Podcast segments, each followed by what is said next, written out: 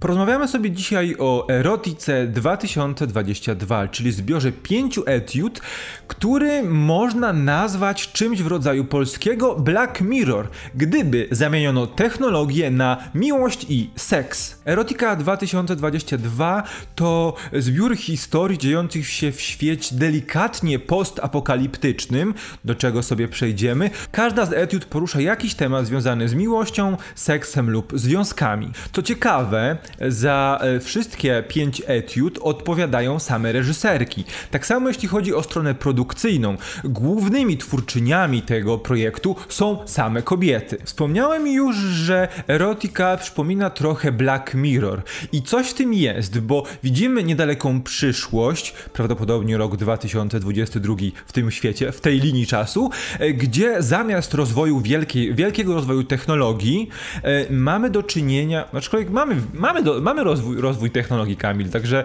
to nie jest tak, że nie ma. W tym świecie e, ludzkość stoi na progu zagłady, a ludzie, zdegenerowani ludzie, e, próbują wypełnić pustkę i e, swoje problemy seksem i nic nieznaczącymi relacjami. Ten świat jest niesamowicie ciekawy, dlatego że e, już od początku mówi się nam, że jest to trochę taka dystopia, w której mężczyźni i kobiety podzieleni są na klasy i przez większy czas tych historii faktycznie widzimy, że e, obie płcie mają różne prawa, różne obowiązki i nie jest tak łatwo znaleźć się w tym świecie. Jednak już na początku pojawia się pierwszy problem, no bo film trwa 2 godziny 17 17 minut, ale w obrębie całego filmu mamy aż 5 historii, dziejących się w tym samym świecie, powiedziałbym, że na różnych płaszczyznach czasowych, jak właśnie w Black Mirror, ale jednocześnie w żaden sposób do siebie nie nawiązujących.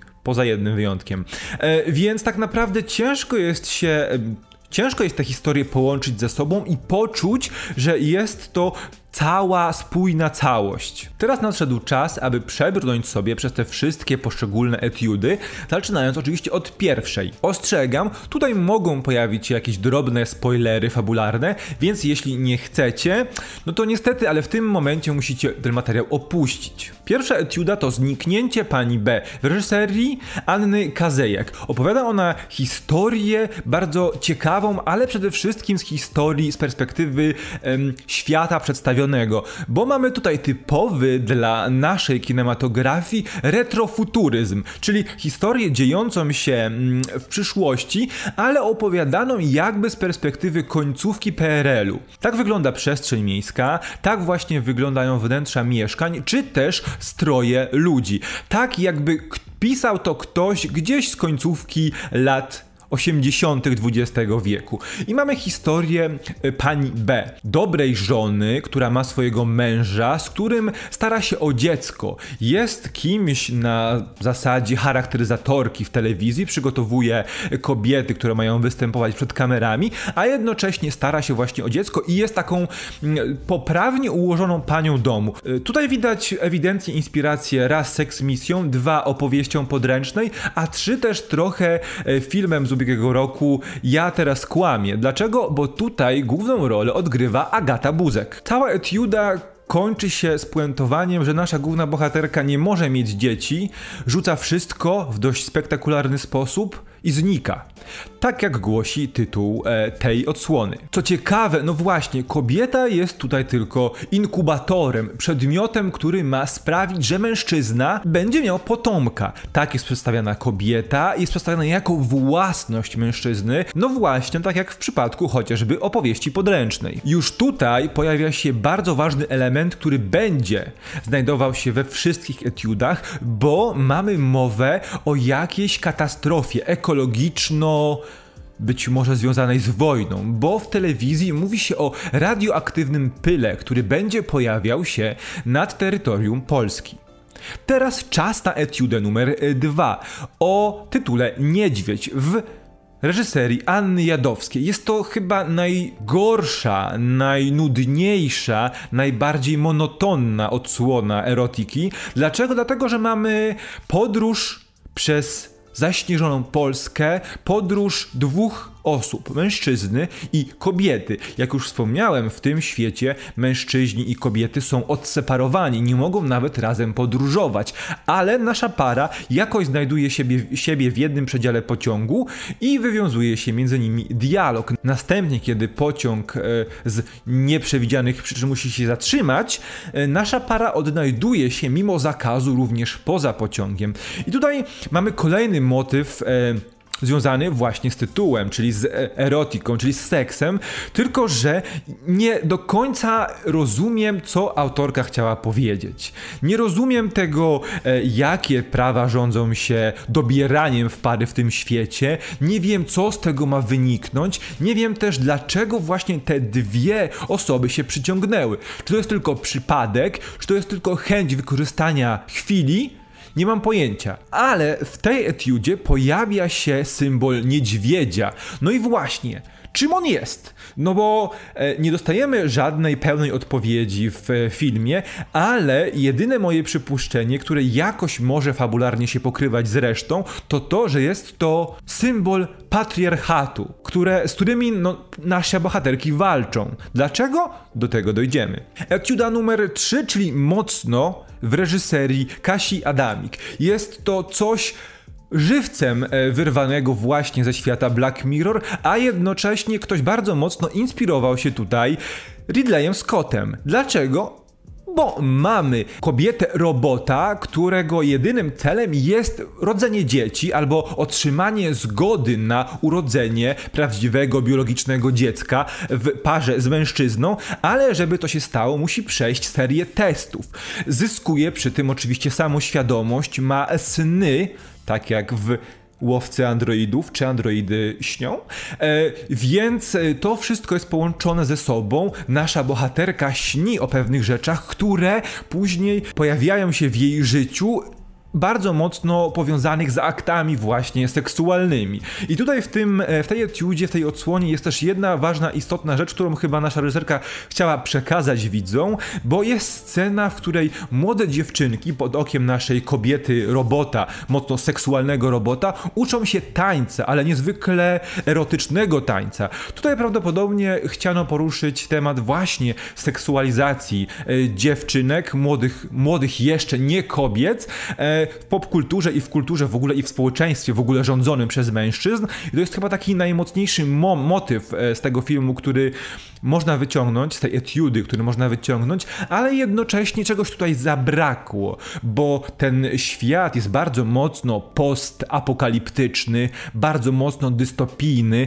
bardzo mocno osadzony w ramach jakiejś złowrogiej korporacji czy rządu, który czuwa nad każdym aspektem ludzkiego życia, ale jednocześnie brakuje głębi. Widzimy tylko sceny e, w domu, widzimy tylko dialogi wypowiadane niczym e, wersy jakiegoś wierszyka dla dzieci. To było bardzo dziwne, to jest bardzo dziwny zabieg w ogóle w tej etiudzie. E, no i mamy po raz kolejny pojawiający się prawdopodobnie radioaktywny deszcz.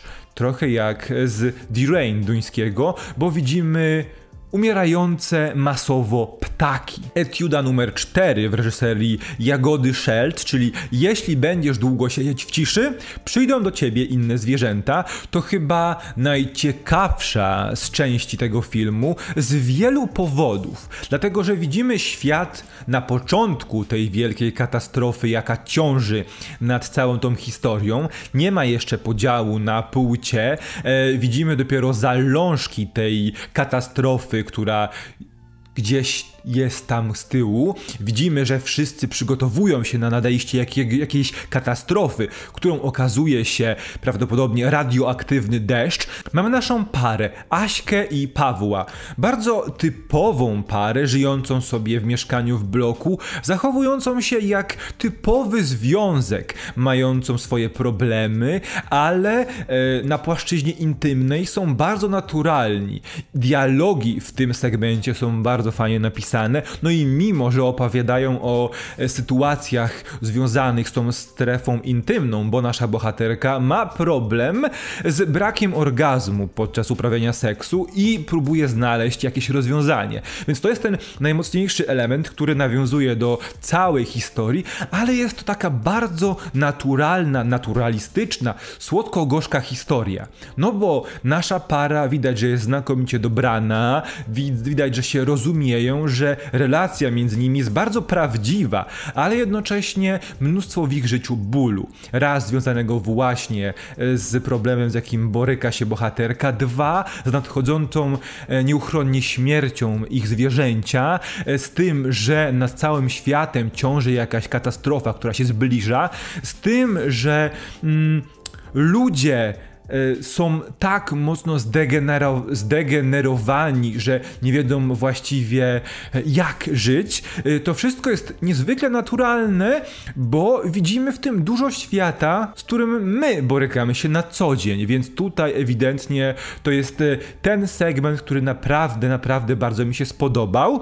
Szczególnie te dziwactwa dwójki partnerów i to, jak przedstawiane są te momenty, które spędzają razem i jak to że miłość to też czasami kłótnie, to też czasami jakieś fetysze, to też to wszystko, co dzieje się w życiu na co dzień. Cały film kończy etiuda Nocna Zmiana autorstwa Olgi Hajdas i jest to bardzo ciekawy pomysł fabularny, no bo mamy kobietę, która się mści na mężczyznach. Widzimy ją poranioną, pobitą. Tutaj na pierwszy plan wysuwa się motyw zbrodni na tle seksualnym, która szuka odwetu, szuka zemsty. Nie wiemy dlaczego. Wydawać się nam e, może przez większość tej odsłony, że niezależnie od tego, czy to mężczyźni, czy kobiety, jeśli jesteś winny, poniesiesz karę z ręki naszej e, protagonistki, nazwijmy ją tak, w, w, tym wypadku, ale im dalej w las, tym poznajemy kolejne szczegóły tej historii. Dlaczego staje się szoferką, dlaczego podróżuje w sylwestrową noc po mieście, e, łapiąc różnych e, gości, różnych imprez i wożąc ich po mieście, dlaczego też decyduje się na mordowanie czy na wymierzanie zemsty. I tutaj pojawia się bardzo ciekawa rzecz, bo przez, całe, przez całą etiudę zastanawiałem się, dlaczego pojawiają się dmuchane lalki, e, które w finale ożywają i mszczą się razem z naszą główną bohaterką na złych mężczyznach. Ale później dotarło do mnie, że być może to sytuacja jest odwrotna, to znaczy my widzimy kobiety oczami tych, mę tych mężczyzn, którzy traktują je jako przedmioty, dlatego też na początku są to dmuchane lalki, a dopiero później, kiedy mszczą się i odzyskują część swojego człowieczeństwa, ożywają i stają się po prostu kobietami, które czują, które robią i które żyją. No właśnie, to jest bardzo intrygujący zabieg, tak samo jak finał tej etiudy, bo tutaj powraca motyw niedźwiedzia.